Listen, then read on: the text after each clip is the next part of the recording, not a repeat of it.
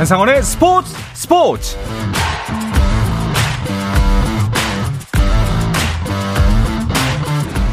스포츠가 있는 저녁 어떠신가요? 아나운서 한상원입니다. 오늘 하루 이슈들을 살펴보는 스포츠 타임라인으로 출발합니다.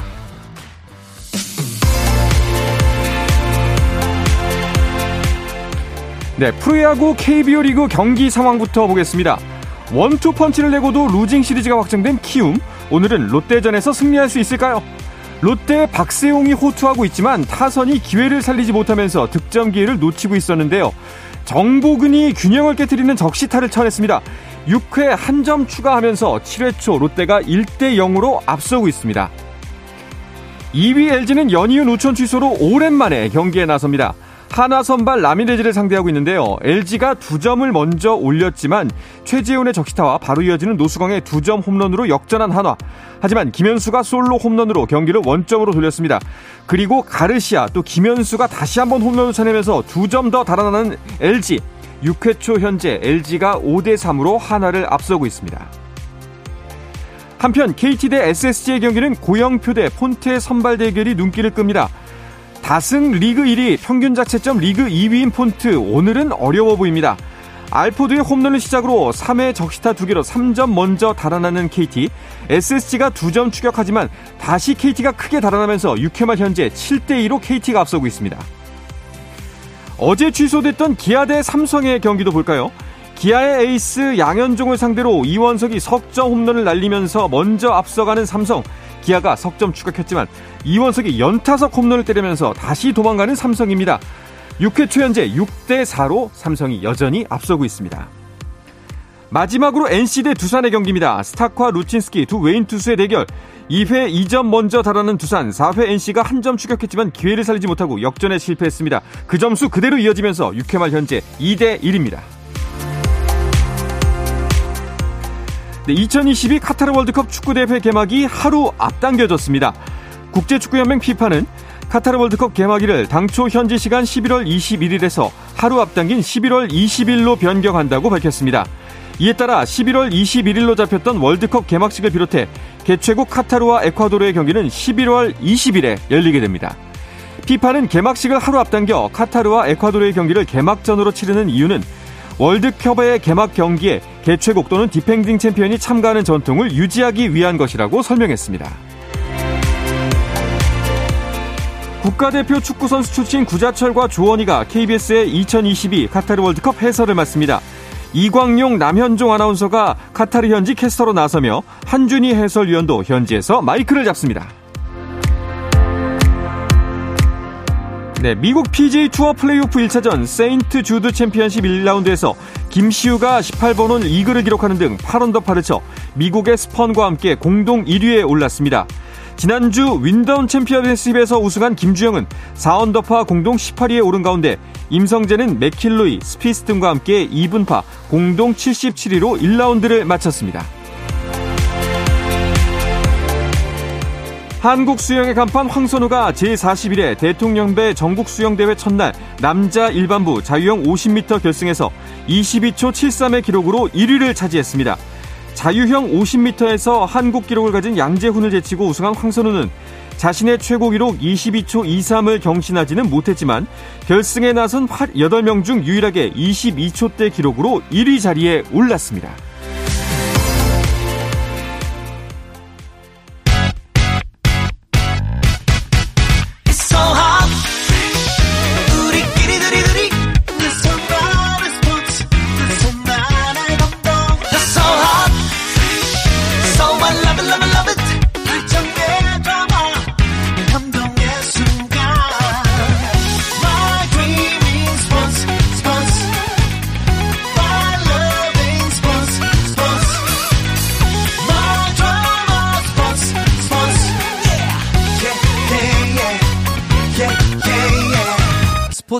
스포츠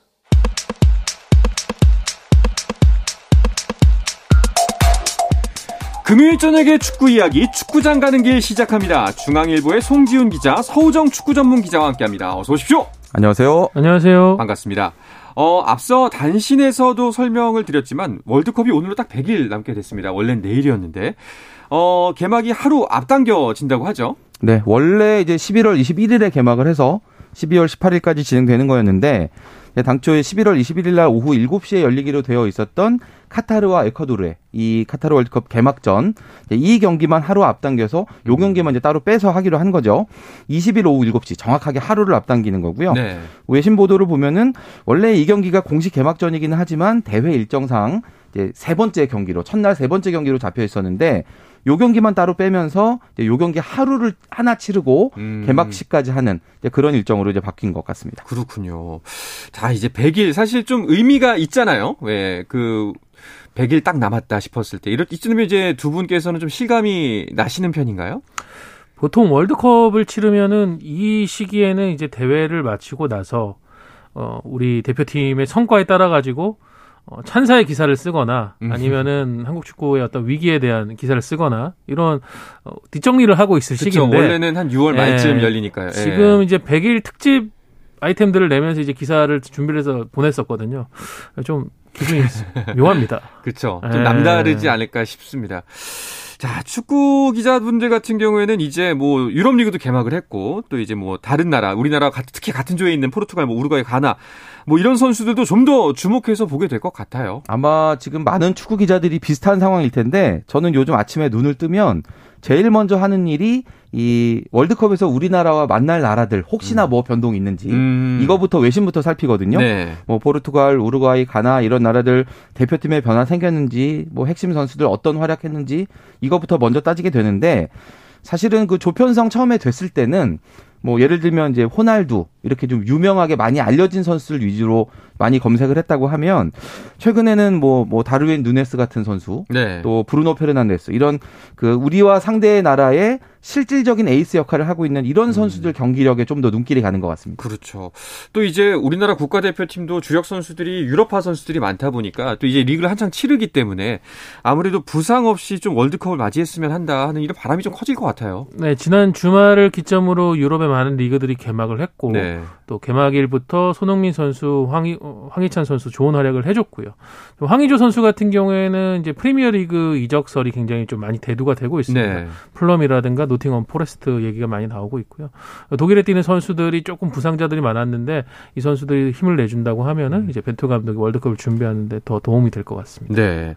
이번에는 이제 진, 그 같이 함께 가는 엔트리도 늘어나기 때문에 좀 K리거들에게도 더 많은 기회가 주어지지 않을까 이런 생각이 들기도 합니다. 그러니까 예전에는 월드컵 직전에 이제 해외 전지 훈련을 가서 엔트리는 23명이지만 음. 보통 한 26명, 7명 정도 데리고 갔다가 마지막에 한 서너 명 이제 탈락시키고 네. 23명 정하는 이런 방식으로 갔었는데 이제는 최종 엔트리 자체가 26명이거든요. 네. 그리고 이제 해외 전지 훈련 일정도 없이 바로 카타르로 들어가는 일정이고 그래서 국내 K리그가 끝나면 이제 K리그에 소집된 선수들 그 K리그 대상자들로 아마 대표팀이 먼저 꾸려지고 거기서 K리그 선수들을 어느 정도 추려낸 상태로 최종 엔트리가 이제 결정이 될 것 같은데 뭐 벤투 감독 입장에서는 이미 뭐 주전 11명 그리고 여기에다 교체까지 더해서 한 17명, 18명도는 이미 정해둔 것 같고요. 네. 그래서 이제 그 나머지 한 18번부터 26번까지 정도의 선수들은 뭐, 대, 뭐 주전급 안에 부상이 나온다든지 이런 변수에 따라서 여러 가지로 바뀔 수가 있기 때문에 아무래도 이 K리거들한테는 그만큼 이제 뭐 어떤 문호의 문이 활짝 열려 있다. 네. 아직까지 가능성이 남아 있다. 이렇게 볼 수 있겠죠. 음, 뭐 아직 결정은 안 됐습니다만 혹시나 이제 두 분께서 예측하시기에 이번에 엔트리가 늘어남으로써 최대 수혜자가 될 것 같은 선수 혹시 예측이 될 만한 선수가 있을까요? 어, 저는 지금 삼선 쪽 미드필더 정우영 선수가 확실한 주전을 하고 있지만은 그 외 포지션에서 확실한 백업 선수가 없다라는 장점이 있었는데 음. 어, 지금 막바지에 중국에서 뛰고 있는 손준호 선수라든가 음. 최근 K리그로 돌아온 주세종 선수 한동안 대표팀에 멀어졌던 이 좀 베테랑급에 해당하는 미드필더들이 좀 수혜를 받지 않을까 네, 이런 생각이 듭니다. 어 일리가 있어 보입니다. 혹시 있어요, 송 기자는? 뭐 매우 매우 아주 타당한 그런 네. 분석이고요. 그러니까 지금 우리 대표팀에서 바로 바로 누구 한 명을 이제 전력 보강을 해야 된다고 한다면 지금 서우정 기자 얘기했듯이 중앙 수비형 미드필더거든요. 음. 결국 그 자리에 있는 선수들 뭐 주세종이나 손준호 선수 당연히 가능성이 상당히 높고 뭐 예를 들면 김진규 이런 선수들도 네. 예전 같으면은 주전 경쟁에서 좀 어려울 수 있었던 선수들인데 26명이 되면서 일단 월드컵 본선에 들어가서 뭔가 경험할 그런 기회를 잡을 가능성이 높지 않을까. 음. 네, 수비형 미드필더 쪽에서 아무래도 좀 많은 선수들이 좀 더 혜택을 볼 것 같습니다. 알겠습니다. 자, 그런데 그 9월에 있을 우리나라 A매치 상대가 아직까지도 미정인 것 같더라고요. 네, 뭐 경쟁국이 이제 포르투갈이나 우루과이 같은 경우에는 일찌감치 이제 9월 A 매치 일정이 확정이 됐습니다. 포르투갈은 어, 유럽 네이션스 리그를 해야 되고 어, 우루과이 같은 경우에는 중립 지역에서 어, 가상의 어떤 뭐 한국을 생각한 이란을 상대로 하고 또 음. 캐나다를 상대로 합니다. 반면 아직 우리 대한축구협회는 9월에 우리 대표팀의 A 매치 일정을 국내에서 할지 해외에서 할지 그리고 어느 팀을 상대로 할지 아직은 발표를 하지 못하고 있거든요. 현재 상황에서는 이제 국내에서 개최될 가능성이 훨씬 좀 높아 보이고요. 코스타리카 같은 경우에는 현지 언론에서 한국과 9월에 A매치를 하는 것이 유력하다라는 보도가 이미 나왔기 음. 때문에 코스타리카가 많이 언급되고 있고 추가로 한 팀은 어, 가나를 좀 가상으로 한 예. 네, 아프리카 팀을 뽑지 않을까 싶습니다. 지금 현재 언급되는 팀은 세네갈, 카메룬, 티니지 등입니다. 음, 진짜 이번 뭐 A매치 같은 경우에는 뭐라고 표현한 게 가장 맞을까요? 이제 모의고사인데 모의고사라기보다는 뭐 사전고사 뭐라고 해야 될까요? 그런 정도의 성격이 되기 때문에 굉장히 좀 중요한 경기가 될 것 같군요. 그 그리고 또 11월 경에 만약에 한 경기 정도를 더 잡는다면 국내파 위주가 될 수도 있지 않을까요? 일정상 아마 그렇게 될 수밖에 예. 없을 것 같아요. 지금 대표팀 공격의 주축을 이루고 있는 우리 해외파 선수들 같은 경우는 월드컵 개막 일주일 전까지 리그 일정을 소화를 해야 됩니다. 네. 그리고 이제 그 뒤에나 이제 대표팀에 합류를 할 수 있기 때문에 11월에 A매치 평가전이 잡히더라도 참여하기는 좀 매우 어렵고요. 음. 대신에 이제 K리그는 10월 중순 정도 되면 모든 일정이 끝나니까 아마도 대표팀 소집은 국내파 위주로 먼저 이루어지고 만약에 국내에서 한 경기 정도 한다 그러면 이제 국내파 선수들이 중심으로 된 A매치 평가전이 될 것 같고요. 네. 그 만약에 우리가 11월 A매치 평가전 잡힌다 그러면 뭐 출정식을 그때 하게 되는 거겠죠. 음, 네. 이게 뭐 우리나라 비단 우리나라뿐만 아니라 전 세계 모든 이번 월드컵 참가 국가들이 다 똑같은 경우긴 한데 예전과는 다른 형식으로 진행이 되다 보니까 좀 많은 혼선이 있을 것 같기도 하고 그리고 이런 변수가 전좀 개인적으로 궁금한 게 두 분이 생각하시기에 우리에게 약으로 작용할까요? 도구로 작용할까요? 어, 준비해야 되는 이제 방식이 완전히 달라진 거죠. 음. 이전 월드컵 같은 경우에는 우리의 고민이 뭐였냐면은 유럽에서 뛰고 있는 주축 선수들. 근데 뭐 비중은 대표팀에서 절대적인 이제 숫자적인 비중은 크진 않지만은 전력상으로 중요한 역할을 하는 선수들이 시즌을 마치면서 체력적으로 많이 소진됐기 때문에 음. 이 선수들의 체력 회복이나 컨디션 관리를 어떻게 해줄 것인가가 관건이었다면 네. 이번에는 완전히 바뀐 게 유럽 선수들은 이제 시즌 시작하고 한 3개월여 뒤에 이제 참가를 하게 되고 반면에 국내에서 뛰는 선수들이 이 시기에 완전 시즌을 끝나다 보니까 과거의 유럽 선수들처럼 체력 소진 심합니다. 음. 이 부분이 조금은 벤투 감독이 생각해야 되는 준비 방식이 좀 달라질 수 있겠습니다. 어렵군요. 알겠습니다. 이게 예. 좀 이렇게 따져본다면 사실 우리의 주축인 해외파 선수들의 경우에는 당연히 몸 컨디션이 좀 올라와 있을 때 이 월드컵을 나가기 때문에 좋을 수 있는데 그러니까 우리의 전력이 그 베스트 멤버라고 부를 수 있는 선수들에 비해서 이제 이진급 음. 이, 이 어떤 약간 좀 격차가 있다고 본다면 지금 그 이진급에서 잘 받쳐줘야 되는 K리거들이 체력이 많이 떨어져 있을 때 이제 대, 월드컵에 나가는 거잖아요. 네네. 그렇기 때문에 주축 선수들이 만약에 공백이 생겼을 경우에는 어. 우리에게 오히려 더 불리하게 작용할 수 있을 것 같다. 라는 그런 우려는 생깁니다. 알겠습니다. 말씀하신 것처럼 뭐 K리거들 같은 경우에는 뭐 월드컵도 이제 곧 준비를 해야 하고 또 이제 리그 경기도 계속 해야 되기 때문에 또 요새 또 날씨도 굉장히 굳잖아요. 많이 힘들겠다는 생각이 드네요. 좀 관리가 필요할 것 같습니다. 네, 온도도 높은 것도 높은 건데 습도가 거의 지금 90% 육박하는 네. 상황에서 네. 경기들을 많이 하다 보니까 어 7시, 8시 경기를 해도 선수들이 상당히 지친다고 얘기를 하더라고요. 음. 거의 뭐 2시간 정도 경기를 하고 나오면은 체중이 2, 3kg씩 빠져 있다고 어. 하는데 그래서 조금 더 아까 얘기 드렸던 대표팀의 어떤 절대적인 비중을 좀 차지할 수 있는 K리거들의 체력 관리, 컨디션 관리가 중요할 것 같고요. 어, 올해 같은 경우에는 또 일정이 이렇게 빡빡하게 밀리다 보니까 7월, 8월에 경기 일정을 좀 많이 가져갈 수밖에 없습니다. 음. 특히 다음 주부터는 AFC 챔피언스 리그 조별 리그가 아, 토너먼트 일정이 일본에서 열리는데 여기에 또 전북 현대나 대구 FC는 또 갔다 와야 되거든요. 네. 그래서 좀 어, 체력 관리 상당히 중요할 것 같습니다. 그렇습니다. 자, 힘든 상황에서도 경기를 펼치고 있는 K리그 1 어쩐 경쟁들을 이해가고 있는지 팀 현재 순위를 좀 짚어보고 이야기를 해볼까요? 네, 승점 52점의 선두 울산 그리고 49점의 2위 전북이 지금 양강 체제에 네. 좁혀가는 분위기고요. 지금 승점 43점의 3위 포항 같은 경우는 다음 경기에서 이제 전북과 격차를 3점으로 좁히면서 3강 구도를 이제 유지할지 아니면 경쟁이 치열한 중상위권으로 내려앉을지 여부를 좀 결정해야 되는 그런 중요한 이제 고비에 와 있습니다. 4위 인천과 5위 제주가 지금 나란히 37점. 이 두 팀들은 아시아 챔피언스리그 출전권이 걸려 있는 3위에 도전하고 있는 그런 상황이고요. 6위 수원FC와 7위 강원FC가 나란히 33점. 이 팀들은 이제 상위 split 6위권에 걸쳐 있는 그런 음. 팀들이죠. 그리고 8위 서울이 승점 30, 대구 9위 대구가 27점, 그리고 10위 김천이 26점인데 일단 이 팀들은 강등권과의 간격을 최대한 벌리는 게 목표가 되겠고요. 승점 24점에 11위 수원 삼성, 그리고 18점에 최하위 성남. 이 두 팀은 지금 다른 거 생각할 게 없어요. 그렇죠. 무조건 예. 승점을 최대한 많이 모아서 강등권 탈출하는 게 가장 중요한 음. 목표가 될 것 같습니다. 자, 선두권부터 차근차근 이야기를 해보면요. 드디어 이제 승점 3점 차로 좁혀들었습니다. 물론 이제 어, 전북이 한 경기 더 치른 상황이긴 합니다만 그래도 굉장히 많이 좁혀졌어요. 네, 일단 지난 주말에 있었던 현대가 더비 전주 월드컵 경기장에서 전북과 울산이 맞붙었었거든요. 여기서 1대1 음. 무승부를 기록했는데 후반에 전북이 전술적으로 울산을 밀어붙였다라는 평이 상당히 많았습니다. 그렇게 음. 되면서 전북의 경기력이 조금은 상승세가 됐고요. 전북 같은 경우에는 홍정호, 백승호 선수가 부상으로 인해서 지금 장기간 결장을 하고 있는 상황에서 팀의 에이스 역할을 하던 모두바로 선수는 이제 모친상으로 인해 가지고 주중에 열렸던 수원 FC와의 원정 경기에 나서지 못했는데 여기서 송민규 선수가 네. 예, 제로톱으로 나서서 해결사 역할을 해주면서 어... 1대0 승리를 거둬서 지금 상점 차를 3점 차까지 좁혔습니다. 그렇다면 진짜 송민규 선수를 스트라이커로 깜짝 출전시켰던 김상식 감독의 판단이 적확했던 거네요. 송민규 선수가 예. 사실 수원 FC와의 올 시즌 개막전에서도 결승골을 넣으면서 1대 0으로 음. 전북의 승리를 이끌었던 적이 있는데 네. 지금 이번 리턴 매치에서도 똑같이 송민규 선수의 골로 1대 0으로 전북이 이겼거든요. 음. 그 사실은 송민규 선수가 올 시즌에 그렇게 뭐 기대했던 것만큼의 활약을 보여주지 못해서 김상식 감독의 고민이 좀 컸던 게 사실인데 앞에서도 서호정 기자가 얘기했지만 모두바로 선수가 모친상으로 자리를 비우면서 팀의 공격적인 고민이 많이 커졌던 이 순간에 그러니까요. 일종의 제루톱 역할을 잘 해주면서 음. 득점까지 했고요.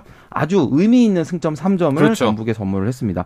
송민규 선수 그 경기 끝나고 나서 기자회견 때 이런 얘기 하더라고요. 내가 최전방에 선다는 걸 명단 보고 알았다. 그러니까 본인도 이걸 미리 이제 언지를 못 받았다라는 그런 얘기가 될 텐데 네. 그골 하나로 정말 제대로 역할을 해줬습니다. 그렇군요. 확실히 딱 말씀하셨던 것처럼 그냥 상점, 그냥 승점 3점이 아니라 좀 특별한 의미를 갖는 3점인 것 같은데 이런 분위기면은 울산은 좀 불안한 쫓기는 마음이 들겠어요.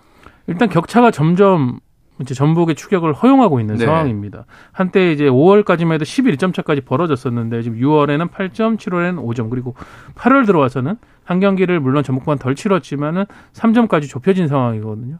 거기다가 또 조금 신경이 쓰이는 게 전북의 경기력이 살아나고 있다는 점. 음. 예, 전북이 항상 보면은 후반기에 상당히 강한 팀이거든요. 작년에도 한때 울산이 세 경기 이상으로 이제 간격차를 벌렸었다가 그걸 마지막 결국은 역전을 당했었습니다. 약간 그런 어, 트라우마가 음. 생각날 수 있는 대목이 아닌가 싶습니다. 어쨌든 뭐 울산 입장에서는 이제 내일 대구와의 경기를 펼치는데 이 경기가 굉장히 중요한 상황이 될 것 같아요. 네, 울산 입장에서 지금 상황을 해결하는 가장 좋은 방법은 일단 내일 홈 경기에서 대구를 잡고 전북과 승점 차를 다시 6점 차로 벌려놓는 거 음. 이게 가장 좋은 방법일 텐데 울산이 이번 홈 경기 이후에 김천, 제주, 성남을 다 원정에서 치르거든요. 네. 울산보다 물론 당연히 다 뭐 울산이 1위니까 순위가 낮은 팀들이긴 하지만 원정의 불리함이라는 것도 있으니까 그렇죠. 일단 대구를 잡고 전북과 6점 차를 간격을 만들어 놓는 게 가장 중요할 것 같습니다. 그렇습니다. 하지만 또 대구 역시 또 주장 김진혁 선수의 약속을 지키기 위해서라도 승리가 꼭 필요한 상황인데요. 대구 이야기는 잠시 쉬었다 와서 자세하게 나누겠습니다. 한상원의 스포츠 스포츠와 함께하고 계신 지금 시각은 8시 49분입니다.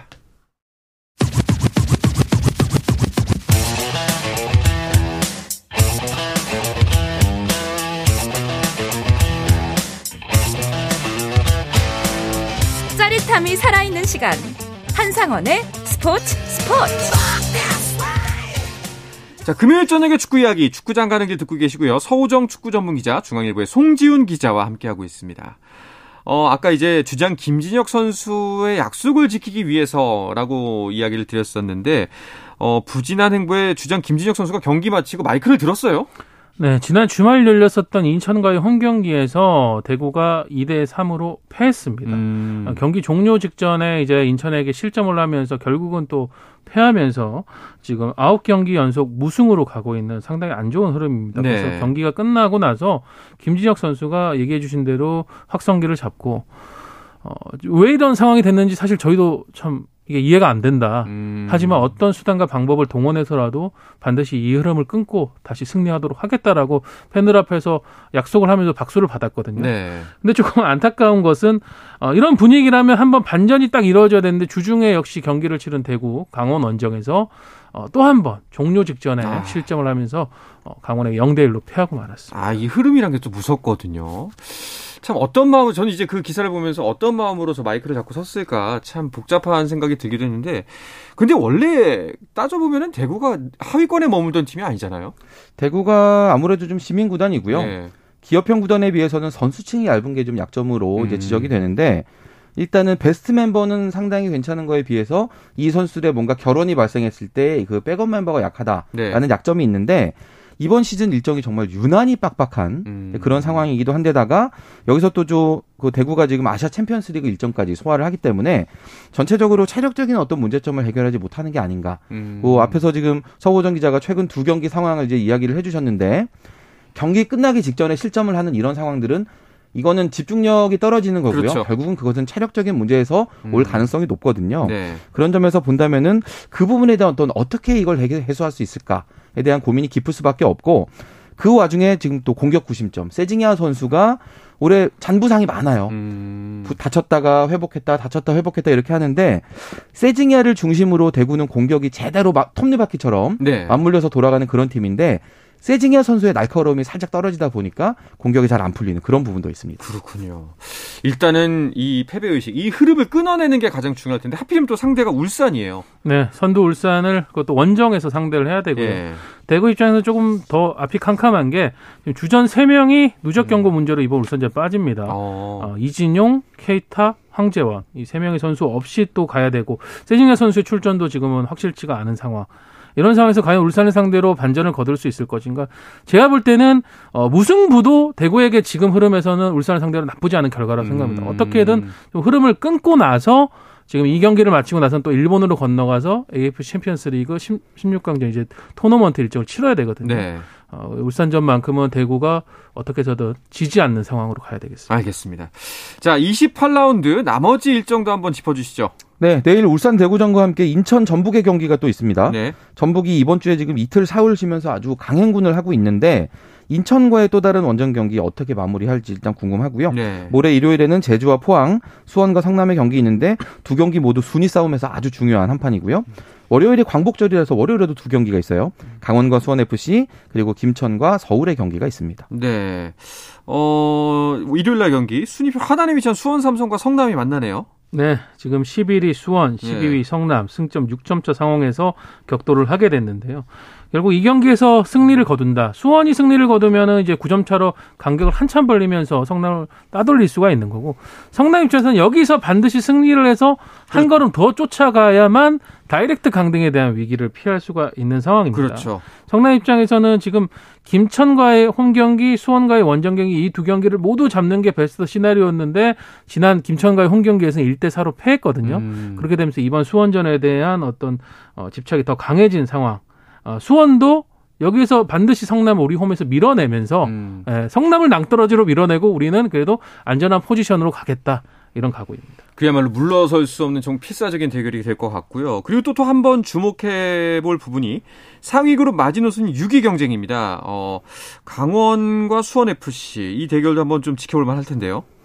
최근에 K리그 1에서 최근 분위기로 봤을 때는 가장 분위기 좋은 팀이 아마 강원이 아닐까 싶은데 음. 최근 10경기 6승 4패, 승점 18점을 추가했어요. 강등권까지 내려가 있었는데 지금 7위까지 올라왔거든요.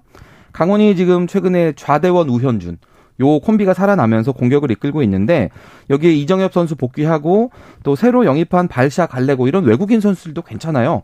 빨리 팀에 적응을 해주고 있기 때문에 공격적으로 특히나 아주 무서운 팀이 됐습니다. 수원 같은 경우에도 이 6위 수성을 하기 위해서는 무조건 이겨야 되는 경기잖아요. 네, 지금 승점은 강원하고 동일합니다. 근데 이제 다득점에서 수원 FC가 워낙 많다 보니까 6위를 지키고는 있는데 어, 지난 전북전이 조금은 뼈 아팠었죠. 홈에서 수원 FC가 기본으로 보면은 3골, 4골 이렇게 넣는 팀인데 전북의 단단한 수비, 옵사이드 함정 이걸 뚫지 못하면서 무실점에 그치고 말았습니다. 음. 그래도 수원 FC가 좀 힘이 받는 거는 최근에 김현 선수가 득점 행진을 계속 해오고 있었었고 네. 그리고 라스 이승우 선수가 역시 무서운 받쳐줄 수 있는 아주 중요한 그런 공격 자원들이기 때문에 네. 아마 이 맞대결에서는 창 대 창의 대결이 펼치지 않을까 싶습니다. 그렇군요.